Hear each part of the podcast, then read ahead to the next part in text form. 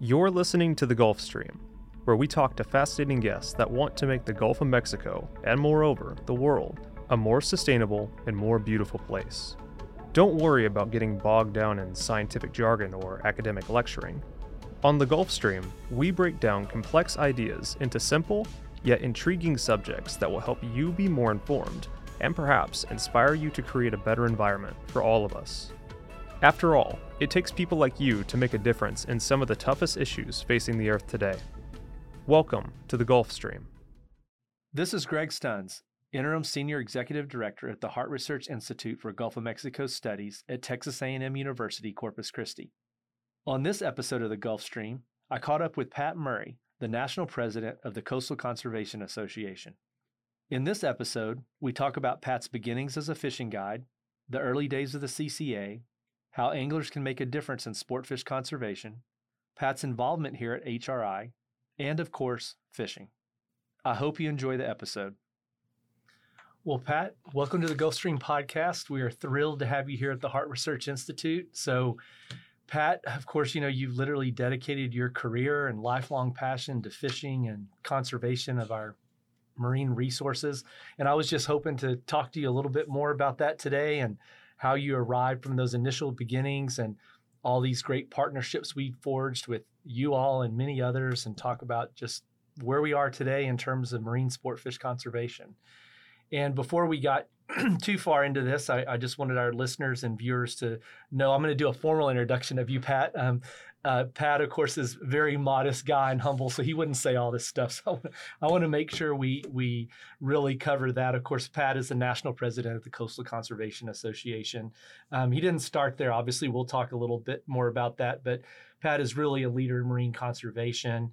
Um, he, especially in the world of, of recreational fisheries. Um, not only that, you know, he's a world-class fisherman himself, a former fishing guide, and literally wrote the book on um, how to inshore fish. And so, you know, we're talking to the best when it comes to that, the best when it comes to steward of our resources and conservationists. But also, Pat, you know, you're engaged at the highest levels dealing with some of the most contentious and controversial issues in fisheries management. You and the CCA are not afraid at all to get into those and, and look after what is important for recreational fishing. And you're influential player. You're on some key boards that influence um, recreational fishing and, and, conservation. And in short, Pat, we are just so fortunate and thrilled to have you here today on our podcast and really talk about where we've been and and where we're going. And so we appreciate you taking the time. But Pat, I was hoping maybe you could just tell us a little bit about how did you end up as president of CCA? Where did well, you get started? Well, I'm humbled by that introduction. That's a great introduction. I, I, may need a copy of that introduction because I, I, really like that introduction. It, it, makes me sound far more lofty than I am.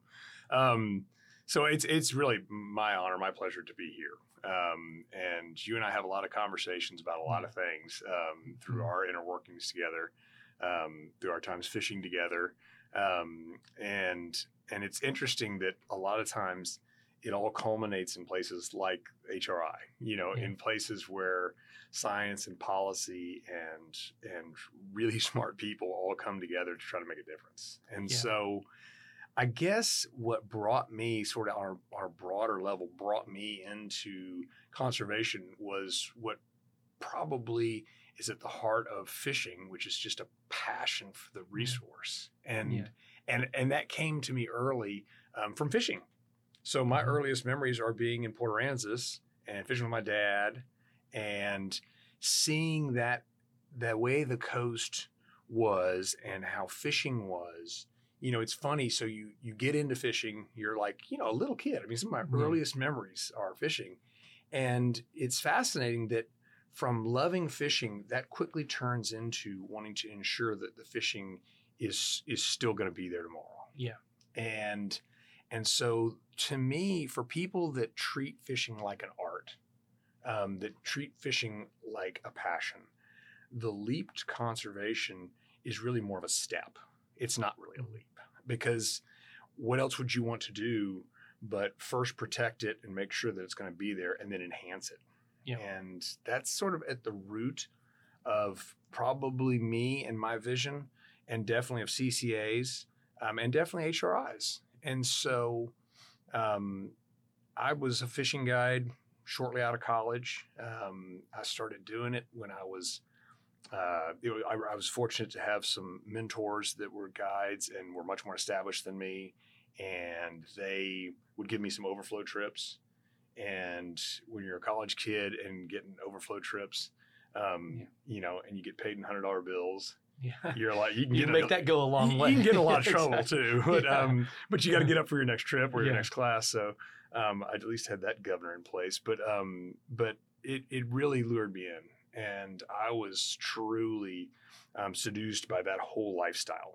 And because I just grew up thinking fishing guides were the coolest Yeah. thing ever. Yeah. And you know what's interesting too is fishing guides and marine biologists. Yeah. And I mean, as a kid, and staying literally at the Channelview condominiums in Port Aransas and looking over at the University of Texas Marine Science Institute, and um, which I know is a wonderful partner um, organization and uh, and university, is I, I- just saw this lifestyle and it was really luring. And so, from guiding, I ended up strangely working for Coastal Conservation Association, Yeah. uh, which maybe Yeah. isn't that strange because that was that leap to trying to make a difference for the resource. Yeah. And there was no one but GCCA who I saw doing it that way. Well, and I, I don't think there really was, Pat. I mean, I, you know, well, one, I mean, before you went to CCA, I mean, you certainly made a name for yourself as a guide. you weren't just any guide; you were the guide. You know, one of the most well-known guides in Galveston. You made your name on the tournament circuit. You really set set the stage for you writing the books and all the great work that you do in the writing realm and photography realm. That you know, not only did you just write about that stuff and you know kind of take pictures of that those kind of things you did it you lived it and then so i guess you just saw the need to move to the next level of conservation Yeah, it's it, it well, it just seems so logical because again, that wanting to make a difference in the resource becomes so mm-hmm. resonant. You know, the more you you see and experience in utilizing the resource, and you know that's the essence of stewardship in hunting and fishing and in everything. And um, and CCA, at least being at the time, you know, a Texas fisherman, and particularly growing up in Houston, Texas, that Gulf Coast Conservation Association name was just right there. Yeah. And and I and I had, you know, really my period of sort of being cognizant of what was going on with the resource was after the redfish wars. Even though I was around then, I was alive, I was fishing even then. Um, but it was it was this reputation of being able to make a difference yeah and and that's really um, that's a hard thing to get your head around, particularly as a young kid. It's like so someone's going to manage this resource and make it better or protect Yeah. it from some force that might take it away from you. yeah You know? well and I, well I was hoping maybe we could talk a little bit more about that because i don't know that that, that our listeners and viewers really understand you know the, the history of the redfish wars it, it seems to me you know just teaching classes in the natural resource conservation space and whether it's fishing or hunting or outdoor recreation it's those folks that are doing the recreation that really tend to look after the resource because it's, time. it's their passion they understand my passion goes away if i don't so it's kind of ironic you think of something like a duck hunter who you know shoots animals and really you know loves the animals so much to preserve that way of life it's no different with the the fisherman and Mhm. i think that's what really you know gives all of us that like conservation our roots in that thing and, and i don't think that is more typical or really summarized in the way we we arrived at the CCA and those historical events that really set the stage for uh, the premier organization looking after our, our marine resources. And I was hoping maybe you could talk a little bit about that founding and the Redfish Wars and how all that Yeah. set the stage for where we are today with the CCA. No, you framed that perfectly because it was those those anglers. Um, there's a there's a great story of fabled 14 anglers who got together in 1976, technically, um, but got together and and saw what was going on with gill netting um, in in all parts of the coast, the middle coast in particular, middle Yeah. Texas coast. Um, but keep in mind too, this was going on in in Louisiana and other places too, and they saw the decimation of red drum and speckled trout, and they wanted to make a difference. And they, they and it was really incredible because these 14 anglers had this big vision and they said you know if we can get the the the support among the managers if we can get the members if we can get the dollars we can actually make this happen. And they created a model um, of, of fundraising and membership and advocacy. And through those three big hammers they were able to all of a sudden make a difference. And before mm-hmm. long, you got a banning of single strand monofilament gill nets um, in Texas waters by 1981. So these these folks were getting mm-hmm. together, you know, in the late 70s, and they made that mm-hmm. happen. Yeah. And and I think it's that reminder of probably the power of of passion, but it's sort of what you said when you when you were talking about the the essence of stewardship is that, you know, and maybe not in the same time frames and maybe not in the same ways, but it's happened with with ducks and with elk and with everything. Yeah. Is that these these folks, these men and women that care about these resources are the ones that are really willing to put their hearts and their wallets and their influence into it. Yeah. And and maybe that gets back into the question of why why are you interested in CCA? Maybe why would you want to work for CCA? Why do you want to be a member of CCA? And um and and it's it's things like that that make you want to. Yeah. Um, you know, I always tell people it doesn't matter if you join CCA or you join Ducks Unlimited or you join, you know, Coastal Bend Bays Foundation, whatever you would get involved with, Mhm. just get involved with something. Yeah. Because Yeah. all of these things matter. well in these groups and of course cca leading the way i mean in reality if if you're fishing or you appreciate a healthy oyster reef or the seagrass meadows or, or, or whatever habitat and we're going to talk about a lot of your habitat work coming up here in a minute pat but you really need to be thinking the cca because if it wasn't for some of those initial leaders we may not be have the robust fisheries Oh, that we have today and that goes doubt. for texas state fisheries and now of course y'all have expanded nationwide across the gulf coast and, uh, and that included offshore fisheries. So yeah, it, it just really, I think, blossomed into a, a, a program that we all should be proud of. And I want to make sure we're getting the word out there that, that it's groups like that that you're talking about, obviously the CCA and many others that lead to these healthy ecosystems we have today, so we can enjoy Absolutely. outdoors. Yeah, it's and it's that thing that you always have to remember that fisheries, that healthy fish stocks can go away. Yeah, and they can get fished away or they can get managed away. Mhm. And that's the funny thing is that we got to remember there's there's certain pushes in certain factions of of fisheries management and honestly all sorts of different management to push anglers and those stewards away oh yeah, and exclude them. Yeah. And Yeah. and you as you know vice chairman of the Gulf Mexico Fishery Management Council, you get to see Yeah. that. Yeah, and of course you and we we live this every day, and and probably some of the listeners here don't realize there's there's groups out there that would love to do away with recreational fishing. Absolutely. And it's a constant battle, and and you guys are at the forefront. And what I like to say is, you know, we we kind of know scientifically what we need to do to manage to have healthy populations, but it's really managing that access that's so critical, and It- that, that you have access to the natural resources. And there's there's groups that would maybe not like to see that, and Yeah. you guys are in on the front line battlefield to ensure that that happens. and it's funny because I mean, it's you know, the, there's always that that sort of mantra of you know, in, in the eyes of kids, you know, through a kid's experience, Yeah. you can always see truth and and clarity. And you go to a little kid who's had their first fishing experience, and and and the magical sort of compelling part of that, and then and then ask them to imagine someone trying to take that away from them. They look at Yeah. you like you were a Martian, Yeah. like an aggressive Martian, actually Yeah. and um and but i think we always got to remember that that we got to Yeah. remember that these aren't just existential threats they're out there and it's only through stewards that we've gotten where we are in terms of these these resources being strong and you know in in various states um, the state management doesn't want recreational anglers on the federal level there's certain factions don't want recreational anglers uh, which doesn't make sense conservation wise economically socially Yeah. in any way, but that doesn't matter. They're still there. Exactly. And Yeah. and and I think that's the thing. The ultimate safeguard against that is people getting involved and putting Yeah. in time, no matter what group they get involved with, but staying involved and remembering that part of, in this case, fishing, part of fishing and being a recreational angler is making sure you're part of the system that's managing those resources. Exactly. Exactly. That I mean, that is certainly a call to action. And I mean, I think, you know, those original 14 guys like you were talking about recognize that, you know, there's real value to those fish versus, you know, maybe selling them selling them at dockside for a Mhm. certain value that ends up in a fish market. But you know, if you looked at communities like Corpus Christi, where we are right here, or Port Aransas, or any, anywhere along the coast, you know, people come in for vacation. They're buying hotel rooms and restaurants, and uh, you know, let's don't even talk about the cost of fishing tackle these days. Yeah, and, yeah. you know, boats and everything else.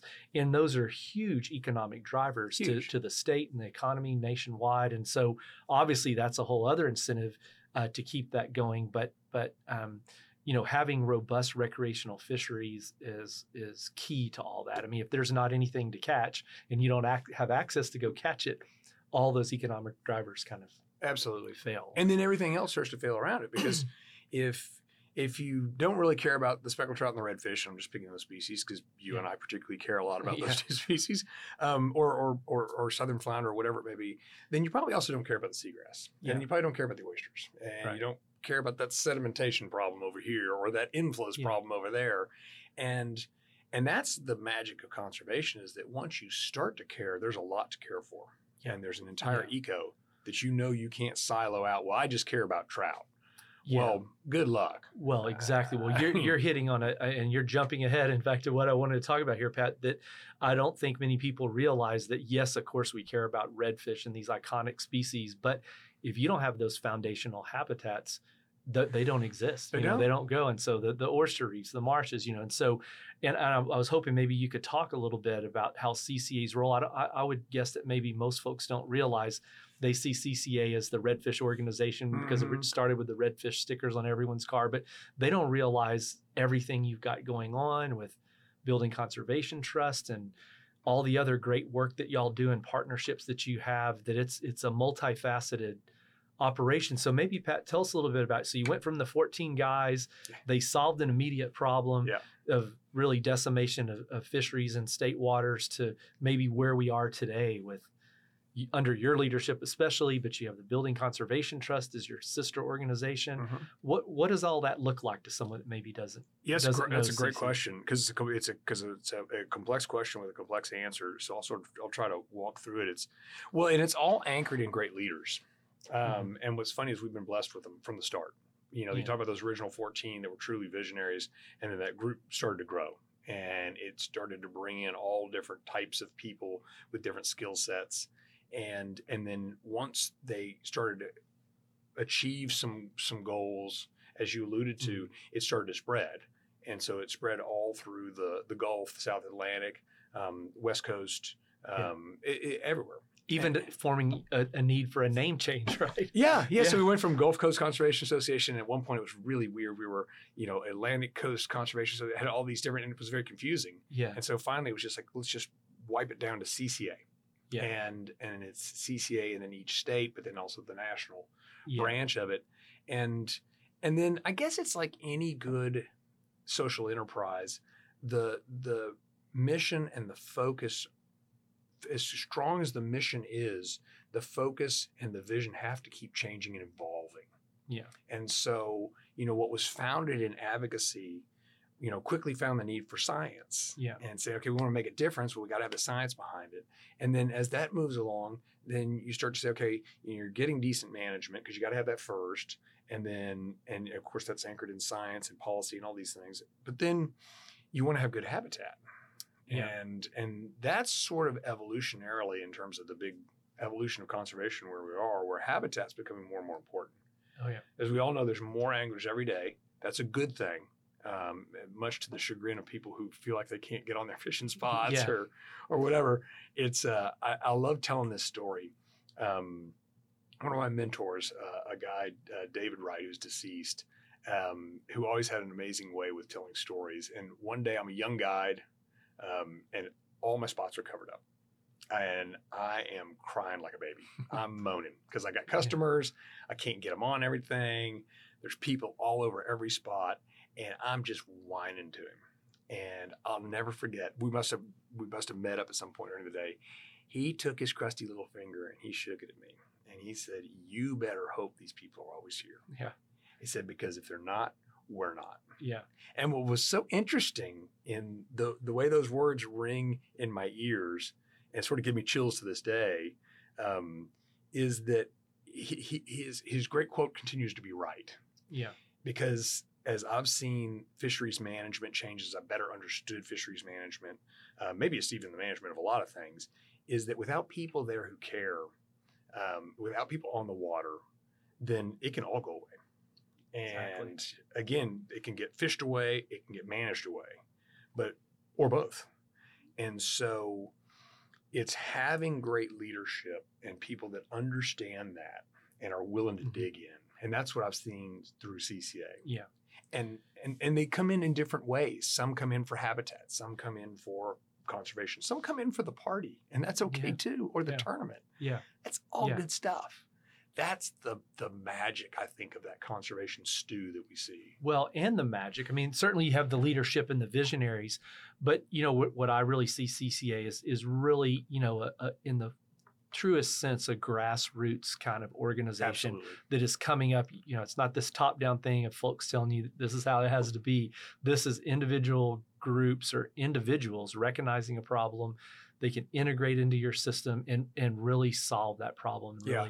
Really, change change their passion or, or change their access to the fishery or whatever it might be. And I think that's really important that they an individual member has a direct link into you know all the resources that CCA has. They literally can make a difference. Yeah. I, I really, that's probably one of the most important points you can make, which you just did right there, is that people forget they can make a difference because they can make a Yeah. difference through an organization like CCA, but they can also make a difference because they're a constituent for a, for a legislator somewhere. Yeah, exactly. Yeah, And, and that matters. Well, well. Speaking of science, Pat, you know, and, and bringing it back to, to why you're here and your role here at the Harte Research Institute, I, I definitely want to talk about that for a minute. But what grew out of CCA, y'all saw the need for habitat, and if you didn't have these foundational species in an ecosystem, you're not going to have the fisheries that everyone. It's Yeah. kind of the end goal, and and y'all elevated that even to the next level by building this building conservation trust mm-hmm. group. And i was i was hoping maybe you talk a little bit about the origins and the thoughts there and and where are you at today with that group. I, I think most people wouldn't realize all the efforts that are going in to ensure habitats are literally created from where some don't exist some are enhanced and all the sorts of things y'all do through this building conservation trust arm. Yeah, it's really cool. We, we created that. It's a it's a support organization, CCA, Building Conservation Trust, um, and we found a number of corporate partners who helped us really put it together. Um, folks like Shell, um, Mhm. folks like Phillips 66, BP. I, I could go on and on. Others, um, and then individuals. You know, we had we had a core group of founders, people like Will Hart, um, who really saw the importance of this and saw the vision of this, and that if you don't have healthy habitat, you're not going to have healthy resources. Yeah. And then what we found was there were so many different ways to make a difference, be it oyster work, um, offshore, nearshore reefing, marsh restoration. And then as this vision sort of grew, um, we found we could do work on all three coasts. Yeah. Um, and and that the work manifests differently in every area. And so you had to have something that could provide funding for the grassroots. Back to the grassroots Yeah. point is that that's been the, the real the key to CCA's success is having this intricate grassroots network that, like you said, goes down to the local chapter level. I mean that Yeah. that everyone is a piece of this puzzle, and the Building Conservation Trust is able to then leverage those grassroots to make sure that it's funding projects that matter, and that they're getting executed correctly, Mhm. and that we're doing the science behind them. yeah And HRI and the Sportfish Center have been so important for doing that work. You know, you talked Yeah. about, um, you made an important nuance there clear in that the difference between enhancing habitat, which is important, but then also Mhm. just dead up creating it. Yeah. Um, where we've worked with some of your team through the years to go in and do baseline studies, um, do offshore, nearshore offshore reefing, and then come in and see not only what aggregation happens, but then what production happens. yeah exactly And yeah that's been transformative on the federal level, even the way the managers look at it. and of course coming from a research institute here that's really important to us because we think our natural resource management should be guided in wise science and Mm-hmm. and backed by the science not not only does that help and it helps you know in a world of limited resources you can maximize your restoration efforts but also it also helps uh, to, to, a legislator might say well you just acquired this much money to do this is it really working and of course the science comes in to Yeah. help help justify that. But what I found interesting on building conservation trusts and as a sort of perfect example of of this grassroots is, of course, y'all are operating from well up into the Northeast all the way out into California. Of course, they're out the Gulf, but a local group or organization realizes that, hey, there there isn't as many oysters as there used to be in the Yeah. Northeast. Like, hello, Yeah. what can we do to do that? And you guys then step in. You've got the resources, you got the backing to really make a difference and put habitat where it didn't exist before. Maybe it existed and just yeah, was when- long gone or whatever. And so I think that that's that's really important. And of course, then everything kind of grows out of that. And so uh, I agree. It's and and and it's hard to say anything's the future. What's the future? Um, I always tell people if you talk to me long enough, I'm going to tell you like ten things of the Yeah. future, but Yeah. probably because they are. Um, but the future is habitat because getting Mhm. back to what we mentioned earlier about more people getting to the water, um, Yeah. we got to make sure that habitat is expanding. So our founder Walter Fondren, um, I have so many great Walter Fondrenisms. Um, one of my favorites is he said fisheries move to the small end of the funnel. So it comes down to inches and days and and little things that you're tweaking, tweaking, tweaking in managing Yeah. the fishery. And and then what I found was you take that image and he's correct, and then you introduce habitat and it moves the other direction yeah, because it starts to expand all those things. exactly. And so we've seen it with the red snapper fishery or Mhm. red snapper Yeah. stocks is that you get enough habitat out there and all of a sudden you got a lot of fish. Yeah. And so that's a great key lesson to remember no matter what waters you're in. Yeah, well, and that's exactly why we call them foundational species. You know, you're a Mhm. scientist and talking to a scientist, you know, they form the foundation of the ecosystem and what hap- you know, if you don't have a good foundation like anything, building a home or whatever, you know, you're not going to succeed and that's exactly why I think you all are are right there not only on the advocacy side, but you've also got this habitat conservation, ensuring that you got a healthy resource and then this whole concept of making sure we have access to what what we've built there. Yeah, that's so of true. And that's what's funny about it. That's why to me what's so important about people getting involved is that the the getting to understanding that doesn't take that long. You know, you get Yeah. into fishing and again, if you look at fishing as an art, as a craft, like you look at martial Yeah. arts or culinary arts or anything like that, you get into it and you start to realize that you're part of that eco Yeah. and that you have to have that foundational habitat and then you got to have good management on it and then you got to have Yeah. good science and you got to have all those woven together to make sure the resource is being managed correctly today so it's there tomorrow and it's elementary but you have to experience it to know it and to me that's where i get excited Yeah. because that's available to virtually anyone Yeah. exactly. and and then they can go get involved on any level they want to and all along the while they're probably becoming a better angler Yeah. Because the Yeah. more you study it the more you get it and the more you actually get improved as an angler Well, Pat, I, I know you're an exceptional busy guy, and and many of our listeners may not realize, but you play a key leadership role here at the institute, and we appreciate that commitment and time commitment for as little time you have to dedicate mm-hmm. to certain things. But you know, we really believe here at the institute in, in terms of what CCA does and your mission and how well it integrates with what we do. And I thought I'd just tell our viewers and listeners, you know. Uh, Pat Murray's the guy that got me started here. So I don't want this podcast to turn into about me, but I, I think it's important. It'll really set the stage. The CCA, Pat Murray, you, if you recall, you know, you're executive director at the time. You happened to be at the Corpus chapter here, and and we were having this big problem about or trout survive, catch, and release, and it was really controversial. And I, as a young scientist, thought, oh, I, I can provide a solution to that and do some studies. And of course, you know, so the CCA really got me started with the first grant, but it really started before that. And Yeah. probably why I'm such a true believer, Pat, is that the CCA gave me, I was literally headed in a different professional direction. And I was looking at Fishing Magazine and I read about the CCA scholarship. And I said, You study this stuff?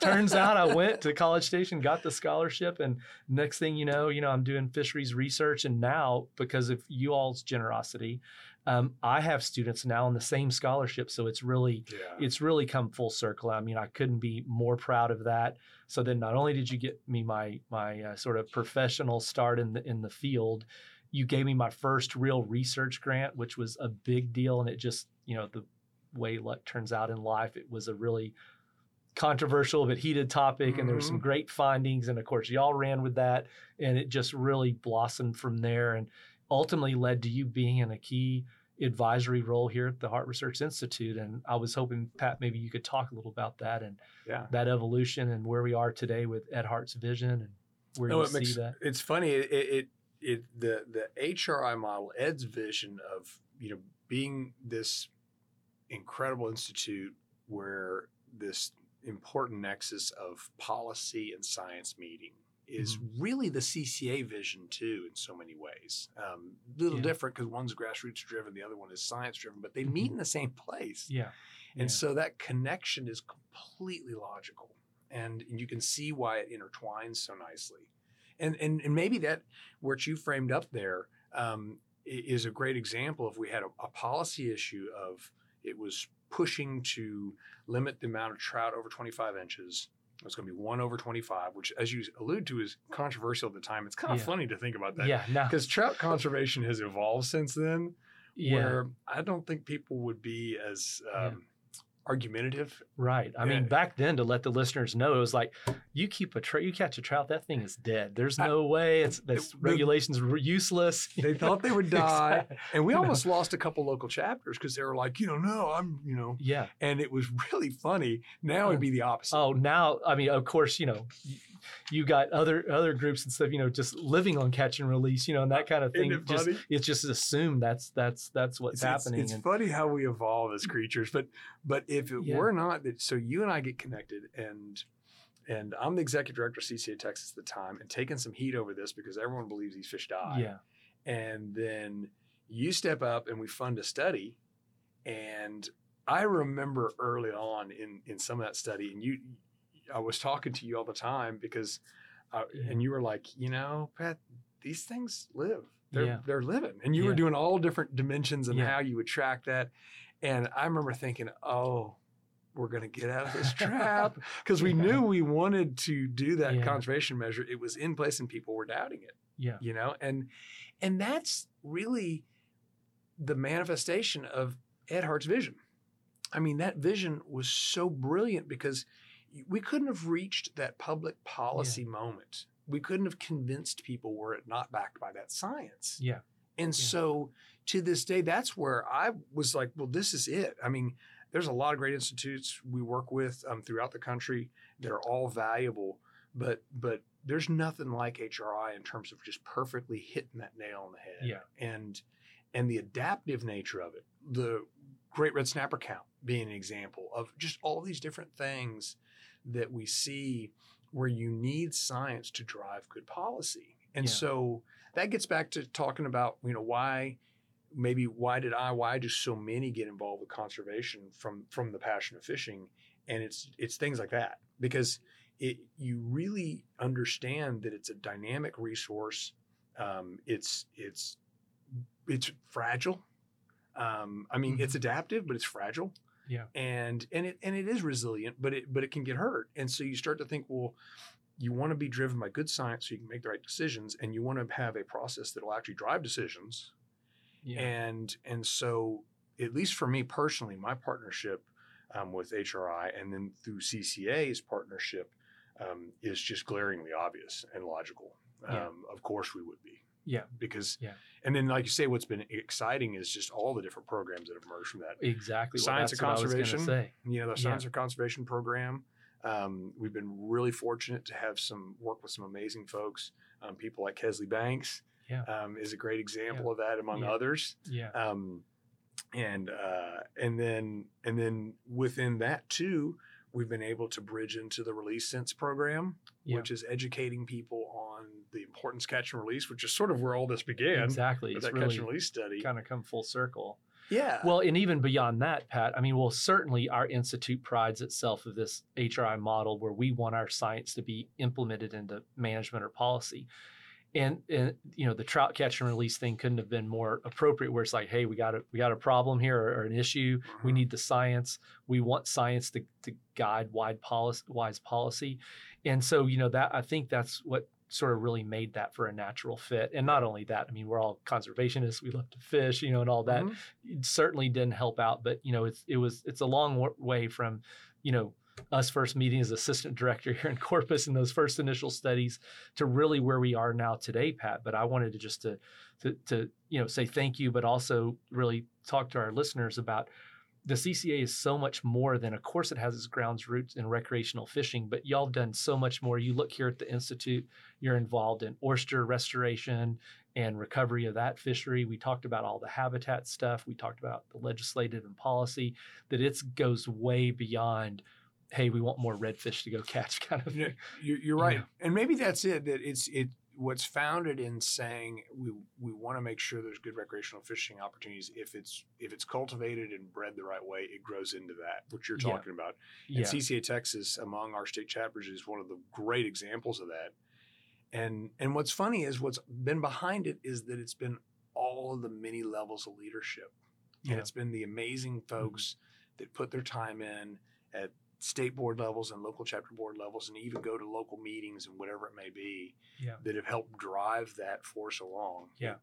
Well, and that would certainly be a call to action for folks out there listening is join up, get, go to your banquet events, which are a ton of fun, which is, you know, one of y'all's mm-hmm. major, you know, fundraising and membership drive kind of things. It's just huge events. And you really realize that, wow, I can make individually make a big difference in outdoor conservation. You can overall. And particularly, I mean, you know, like I say, CCAs in a lot of states, and and so a lot of states are hard, um, are yeah. much harder than Texas. Yeah. Um, and so mm-hmm. we're kind of focused on some of the origins, and so some of the Texas components of it. But, um, you know, if you if you're an angler in Texas, you you really have no excuse to not get really involved because there's yeah. there's some states where it's much more challenging. You go to like our California chapter, um, they can't do reefing because the government won't let them.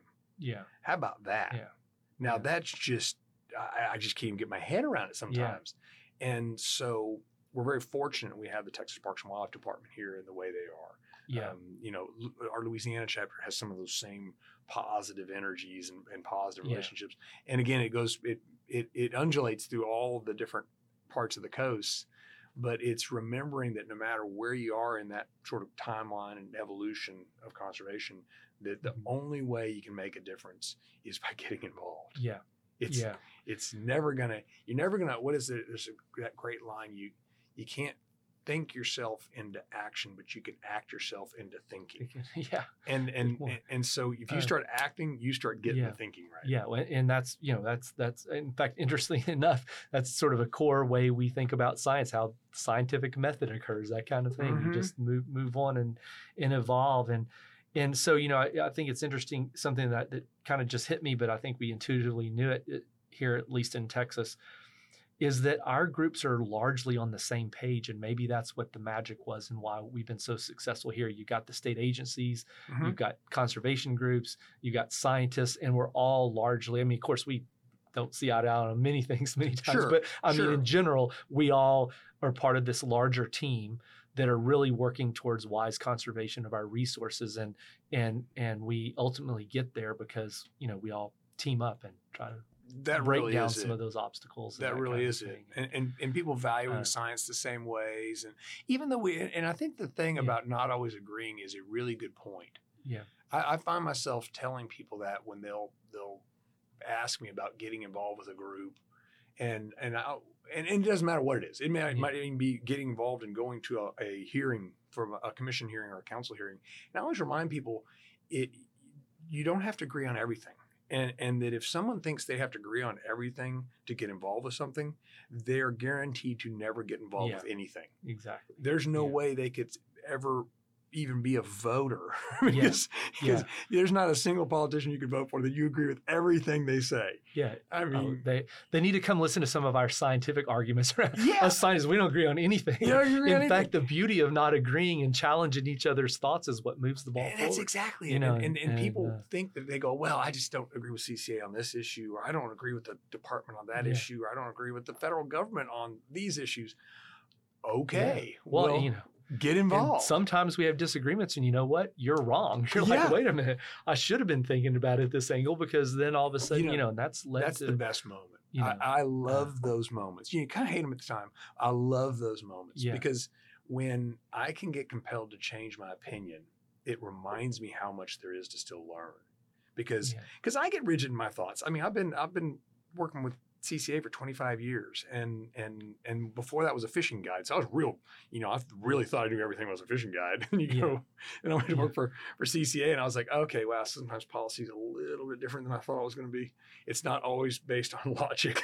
Yeah. um, and and but when you realize you were wrong and you were anchored in real certitude that you were right is this hugely liberating moment for some people it's horrifying for me i find myself liberated by it because i go if if i can change my opinion on that how many other things can i change my opinion on and Yeah. become better Yeah, and exactly. and that's maybe where we're going in general be it in science or be it in policy and in conservation in general is if we can open our eyes to continually getting better to continually improving and continually pushing forward then that's how we actually change things Yeah. you know, on a whole ecological Excellent. level.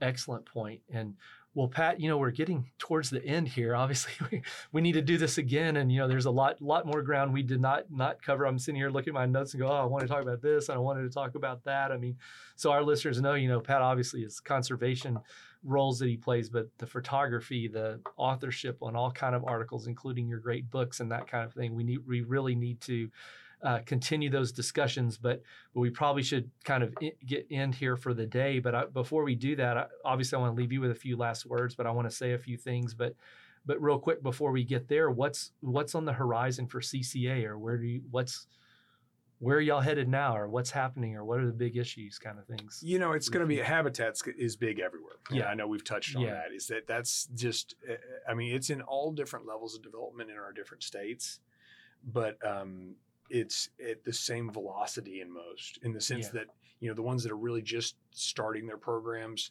um, there's a lot of energy and excitement, and then the ones that are some of the longest in the tooth of it, um, ones like uh, well, Texas and Louisiana, and Florida, Alabama, and others, um, they're as excited as ever about it. Yeah, Um, I do think science and economics and people's focus on that has increased. yeah, Science probably has been has been more of a focus longer, but the role of economics oh yeah, that's is bigger and yeah. bigger. and um, institutionally we're right in the middle of that but yeah that's that's sort of what i see as well as the way of the the future and really recognizing the economic role Yep. all these activities play and for example what's the what's the value of these oyster reefs you're creating or what's Mm-hmm. the value of these seagrasses what do they do for us as humans kind of thing Yeah, and policymakers and- they look at that. oh they listen they they speak in economics They do, and so um, that uh, wasn't always as acknowledged as probably we would have liked it, and I see that picking up. Um, so on the policy level, um, and then also just you know we have we had an influx of anglers through 2020.